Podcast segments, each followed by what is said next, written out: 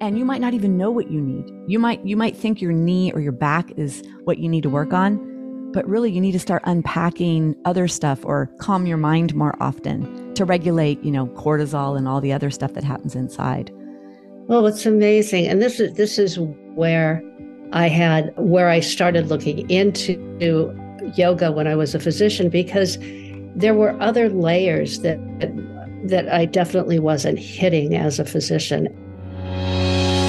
Welcome to Stronger Bones Lifestyle Podcast. I am Debi Robinson, your host and guide on your Stronger Bones lifestyle journey. I'd like to introduce a new section of Stronger Bones Lifestyle Podcast. It is called Her Story Osteoporosis. In this area of the podcast, I will dive into the world of bone health with women with a diagnosis of osteoporosis or osteopenia sharing experiences, insights, and strategies for leading a stronger life, for taking control of their bone health. It is a chance to be a part of an empowering community and inspiring others who are navigating their own osteoporosis journey and want to learn all they can on natural approaches to bone health. If you are passionate about taking control of your bone health and overcoming the challenges of osteoporosis or osteopenia, we would love to hear your story on the Stronger Bones Lifestyle podcast. In the section Her Story Osteoporosis. Carol, welcome to Stronger Bones Lifestyle Podcast. I'm looking forward to having a conversation with you today and learning about your story, your life Thank journey. You. Thank you, Debi. It's it's so wonderful to be here. All right, great. So you mentioned to me when I asked you to be on that you said I have a story and I don't even know what that is. So can you tell us your story? What I'm so excited to learn whatever that is. I spent uh, my career as a pediatrician and as a physician, and in the maybe the last seven years of my career, I I just started feeling that there was something I was missing as my patients started having, you know, as they were telling me about their chronic symptoms like um, migraines or abdominal pain or what they were experiencing, I was thinking, well, there must be something else that I could do for them that and i knew at that point that yoga was an alternative but i just said oh we'll go take yoga which was probably not helpful at all. I received this brochure about a lecture series on yoga and medicine that was taking part in, at uc san diego. And that's really what started me off because i was in a group of people who were physicians therapists uh, yoga uh, yoga practitioners and yoga um, teachers. And it got me thinking about what role that yoga specifically, but other expanded areas of medicine could could help us with. Wow. Yeah, I love that. Okay, and when you said that so let's go farther because there's one question we'll come back to where you you recommended yoga and you realize now that might not have been well the, the best thing oh, to do. yeah. and that's because i think that's going to bring us into that word yoga what it means or just there's so much variation in that. So you actually did you get trained to be a 200 hour yoga teacher after after i retired what what happened is i took these uh, courses I took two courses at a University of California, San Diego on yoga and medicine. And then I decided that because when I was working as a pediatrician, I didn't have time to do a, a two hour a, a, training. So I decided after after uh, retirement, uh, which occurred at the beginning of 2017, I'd enroll in a 200 hour uh, teacher training class, thinking that that would be what I would do and, and keep it at that. And the reason why just do yoga uh, it wasn't appropriate is that you a, a good yoga uh, teacher and a yoga therapist, which I'm now studying to be, makes the movement, makes the breathing, makes the whole experience more specific. And that's what people really need is is something tailored more to their their specific needs. Yeah. So yoga, a mind body practice, when it came over to the West, it had, you know, an allure because it seemed like you'd be flexible and skinny. A lot of the practices were a vinyasa flow. So they were a flowing practice. They were hard practices. You know, yoga traditionally was used for young teenage boys to manage yep. young teenage boy energy. So that energy so that they could sit down and study. Yeah. Uh, right. For year old boys. And so these, these, these poses, this, this high energy, uh, was was was developed for that age group. And there's different practices that are appropriate at different age groups. I mean in in yoga study you have the the the the young person the child who is studying and who has lots of energy. You have then what what is called the householder who is the the the person who's who's managing their household may have children, has a job.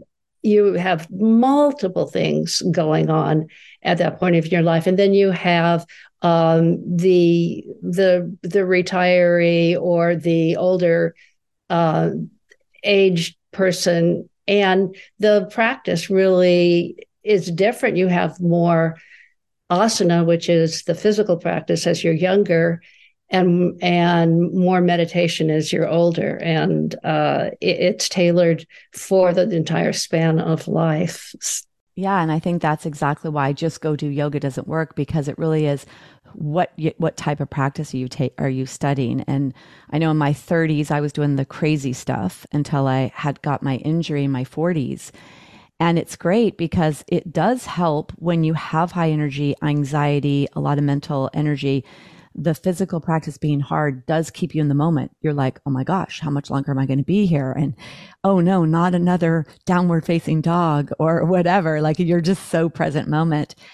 And then yoga therapy. So when did you hear about the word yoga therapy?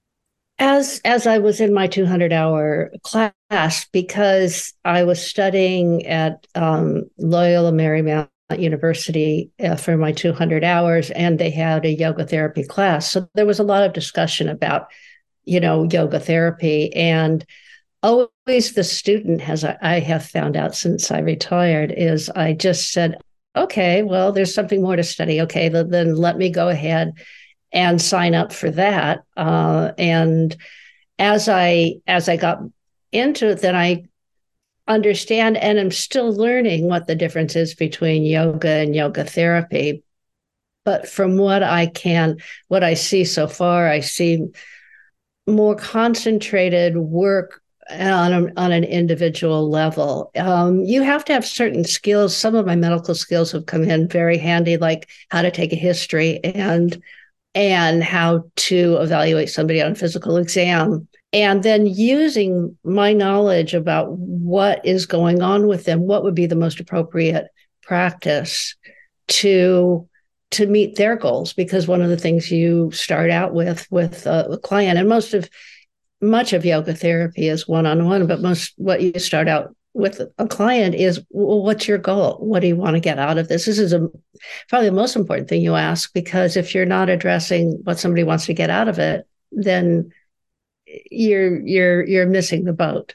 Because for example if if you as a, a, practitioner think that somebody needs something they think they need some, something else you've got to start where the person is what they want and then gradually add in from your experience uh, what you think would be would be appropriate for them yeah. Uh, and what's really interesting, so I mean, I've gone to India to study. I finished my yoga therapy training and I learned, I love it. I love the wisdom of yoga.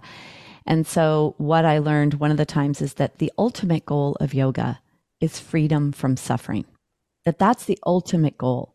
And so that could be suffering at the layer of the mind, which really that is where most of the suffering is when you start to get into it. Yet when the body is suffering, if you have low back pain, if you have chronic knee pain, if you have arthritis, if you have osteoporosis or other medical conditions, you're so distracted by what's happening in your physical body. And yoga can bring, has tools there with the asana to help strengthen the back or, or whatever, you know, anxiety, calming the mind. Maybe some of the headaches could be positional or tightness in the upper back and neck and unblocking that, that restriction of flow.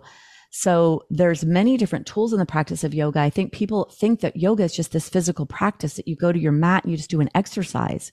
It's so vast and deep and healing and intentional. And like you said, it goes from general to specific, individualized when you're doing yoga therapy. What is it you need? What, and you might not even know what you need. You might, you might think your knee or your back is what you need to work on but really you need to start unpacking other stuff or calm your mind more often to regulate, you know, cortisol and all the other stuff that happens inside. Well, it's amazing. And this is this is where I had where I started looking into yoga when I was a physician because there were other layers that that I definitely wasn't hitting as a physician. And and as a physician, you you your goal is to see the person who comes in, treat them for what they what their chief complaint is, what they come in for, and and and then have them go. And what you don't have time with is well what else is going on in your life? I mean i did this with my adolescence and i drove my nurse crazy because then i got really late and behind a, a schedule because i always was interested well what else is going on? I mean what you know how's school going? How's how's uh, home life? And and we need to realize that we're we're super connected. It's starting to come in medicine that we're mind and body connection, and I see more articles that are that uh, about that since I since I retired, and it's just that we don't have time to go into it. I think we know that I think we know as physicians what needs to be done, and our system well our system is is illness based rather than than wellness based and the the sad part about that is we're um, we're paid on an illness based um, scale. So if you see more patients and you can code it to the codes used, then you have more illness based codes. Wellness codes you often don't get paid for. So there is there's sort of a we know what to do, we know what's needed, and I see a lot of complaints from physicians, but it, this our our system is unusual. Uh, uh, would be a, a, a, very nice way of putting it to um, to accommodate these needs. Yeah, and it's really ironic because honestly, I think that the profits are behind so much of what's done, or or maybe status quo, the way that we did things. Preventative medicine, like the huge costs of illness, are are so great to insurance companies that if they really understood this preventative aspect, there would be so less money spent on care for people when they're sick. Uh, and I, I don't know all the statistics. I know that and especially end of life because I work with the aging population, which is over the mid 30s, but my population is really 50 or 55 or 60 plus. When we start to take care of ourselves, we don't have those great needs. So who knows what's going to happen? So on the side for those, and not even on the side, because I do see also this integration, this raised awareness in medicine. I teach yoga for a hospital. I know that you taught at a hospital. I do see some in the in the handouts. There's there's more attention paid to breath work, meditation, movement practices, you know, yoga, tai chi, and even recommendations from physicians on, you know, start practicing yoga or start doing meditation or breath work, even if they don't know exactly what that means. They're saying yeah. go do it, just like you did with go do yoga. And, yeah. You know. Yeah. Um, and also we're we're dealing with lifestyle. Uh, really, what it is is lifestyle medicine. But one thing I I, I recommend highly is the Netflix series on the blue zones that um, that I just watched the whole thing. There's different areas in the world where people have an unusually long longevity, and the author of this has has been looking at this for years, but it's a very well done uh, documentary, and it just shows you that it's people are living longer because of their lifestyles and they're not doing things to live longer they're they're just living their lives and the consequences they're living longer. And and not just longer because that's not really the point is how you're how you're aging. And i just started with my yoga therapy class so working at a, a retirement home. And you see when you work in a retirement home and i'm working in memory care and assisted living so so people are debilitated both mentally and physically and you see what an option is for older older age there's no guarantee that if you do yoga or you eat well they're going to live to 100 and you're going to not be i mean but it, it can't hurt and we have to start think, looking at our lifestyle and what Buettner did, which was very interesting. He said, "Well, it's environment. He it's environment." So what he did is he went into, particularly this one city in the Midwest, and he he just the, the whole city was behind him as to change the environment to change the lifestyle and see what happened and what happened was people were were getting healthier uh, we had these have these blue zones in in actually in Southern California. I don't know what the current status of them is, but they were uh, the beach cities, uh, Manhattan, Redondo, and Hermosa uh, had been involved. Um, maybe about started in 2010, 11, and I don't know what, ha- what what's happened with COVID and how that's affected it and where things are now. Yeah, I know. I remember a couple ladies in one of my yoga classes were on the committee for that. And yeah, I watched that series. I haven't watched every single episode. I've watched most of them though. And it is, it's lifestyle. And it's not about adding years to your life, it's about adding life to your years. Yeah, yeah, exactly. That's a good way of saying it. It's it's about it's about being productive and productive quality. Not outwardly productive, but inwardly productive and ha- having a having a meaning having a having having meaning in your life, having connections in your life. These are so important and we we're heading in a different direction in our in our society about loneliness and spending too much time on cell phones and computer and Japan now has a minister of loneliness in uh, to to evaluate that and and and we are thinking of the same in this country. So it's it's an interesting, it's some interesting thoughts. You know, Carol, for me, so I've always been a very an extrovert, very social, needed to be with people, always with people. I always have been. And as I, I believe that yoga played a role in this for me, as I started to study more yoga, yogic philosophy, understanding the connection we all all living things have, whether it's humans or all life forms, this connectivity. And, you know, like we plug our cell phone in at night to recharge our batteries. So with meditation or this understanding that we as humans need to plug ourselves in to charge ourselves. So I would, I started to use the term that I'm more alone, but not lonely in my life. So although Debi today doesn't show up in the social way that she used to, I'm not lonely because the other thing that I remember from one of my first yoga therapy trainings is they drew a, a, stick figure of a human on the board and these external arrows were pointing away from it. And they said that we live our lives external. We're human doings. We're, we're sensory consuming. We're watching. We're listening. We're so external. And when we do that, we're then going to compare ourselves to others. We're going to see what we don't have, what we're not. All of that's going to happen.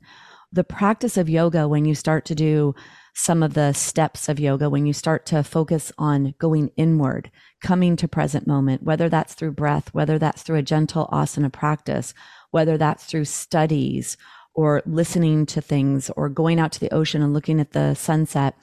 When you start to do that and you start to go inside, there is no loneliness because you realize you're really not alone. You're part of all life force energy. And at the center of life force energy whatever you want to call that energy, consciousness, God, higher self, whatever. It's love energy. And so you mm-hmm. actually take a bath in love and then there is no loneliness. Yeah. yeah. Yeah. So I just I see like the deeper aspects of this this practice of yoga.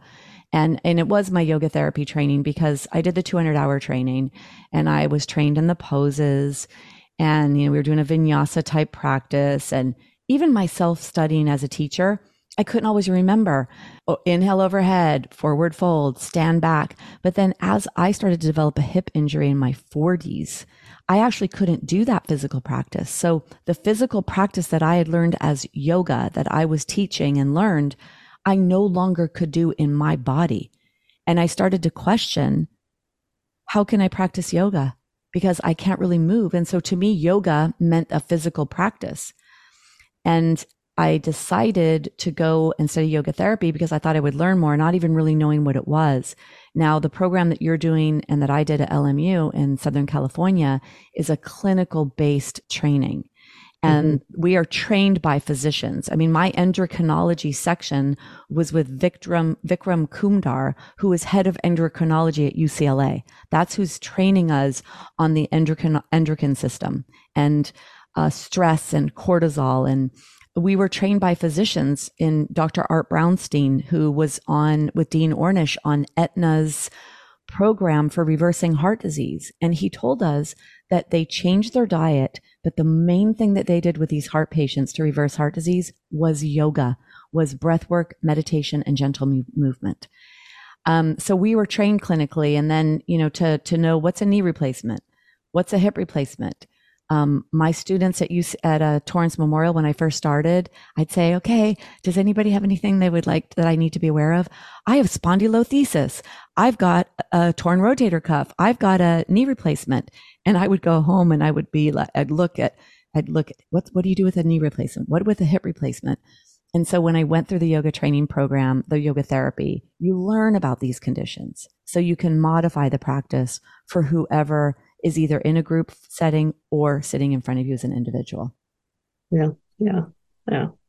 Well, we are clinically, very clinically trained at LMU. Um, that was actually at one point a, a, a criticism that we weren't getting enough of the the other the other aspect of it. And I remember having a long discussion with one of the other students and the and the director of our program about that. So it, it's a balance. I mean, the goal of the program in particular at LMU would be to fit you into a clinical situation.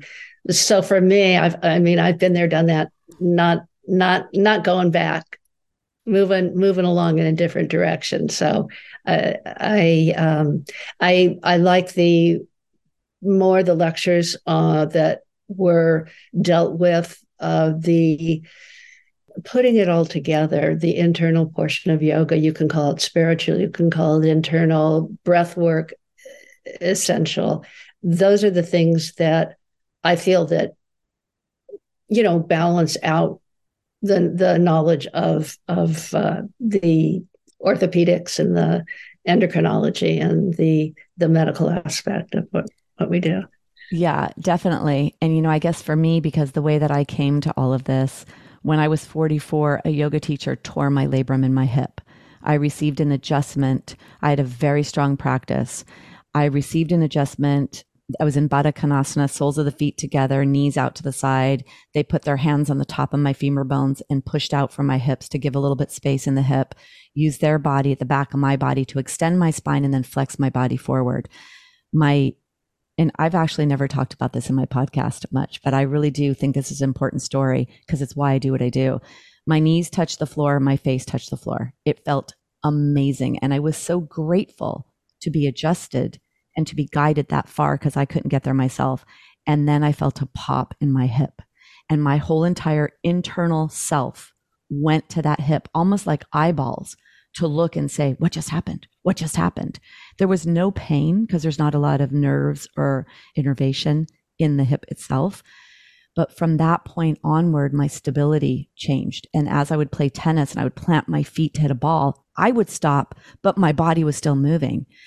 And so my journey with someone who was a fantastic teacher and had command of the physical, the spiritual, and all the parts, like I loved that class but I was injured because we don't know what's happening inside of a body or in level of joints. And I'm sure that they never received training to the depth that we did musculoskeletally. And so it's always been important to me that I never hurt somebody in a class.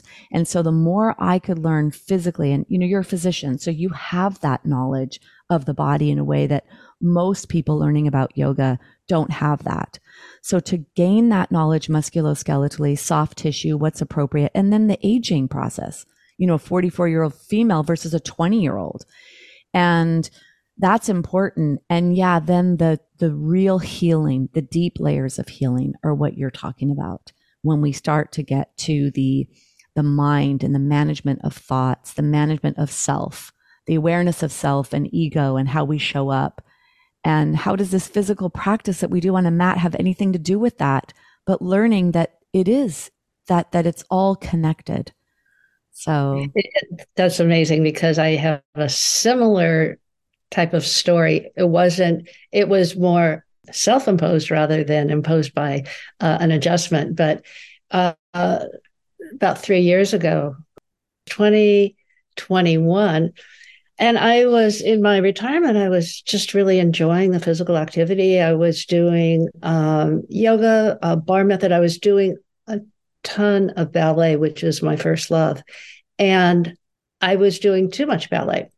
But I had my ego just got absolutely out of control. So I thought I was 20 and I started jumping like a 20 year old would do without problem. And I had a fairly severe back injury, which um, resulted in some nerve damage in my leg, which I'm still dealing with. But as I get older, you sort of learn that these these are good teaching tools, and um, using this to um,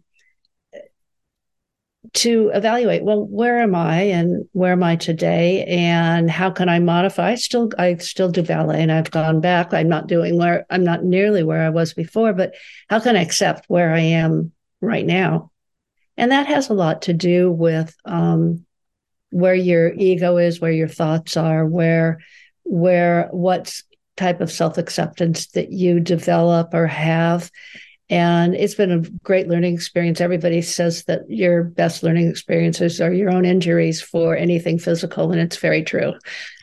Wow, that's great. So, the ego.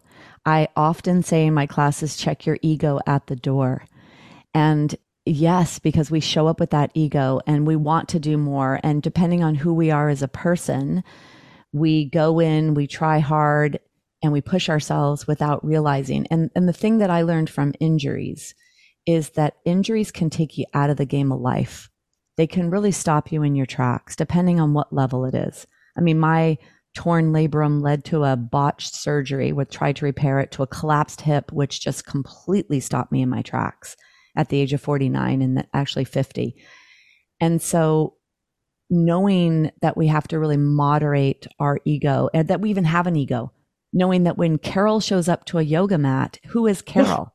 Who is yeah. Carol that's showing up to the yoga mat? Who is she today? And is she remembering that even though she feels 20 in her mind and can still be the ballerina, that the physical package that you're living in has been here longer than 20 years, that tissues have dehydrated or shortened, that there's not as much neuromuscular communication, that there may be less muscle mass, less bone mass to actually get that. There, there, there are less, maybe less pep in your step because it's part of the process of what happens to our bodies as we age. Regardless, you're in very good condition. You take immaculate care of yourself. And so regardless, we just have to pay, you know, come in with that self awareness, the ego. And yoga does that because it brings you present moment and even introduces these concepts to you. So you even have to realize. Um, and that's one of the things I always say to people is I don't want you to say I can't do something. Don't come in and you have a wrist injury. So you're like, oh, my wrist is injured. I can't do anything. Instead, find out where is your range of motion in the word can. And it may be that it's very minimal. And it may be that you can do a lot, but just knowing what is still, what's what, where you're all, we're always in the can zone. We always are. It's a range of motion. It's not an all or nothing and still using it so you don't lose it. And so I feel that the yoga therapy training, thousand hour of training beyond the 200 hour does bring that in musculoskeletally and those deeper aspects of self awareness and ego. Yeah.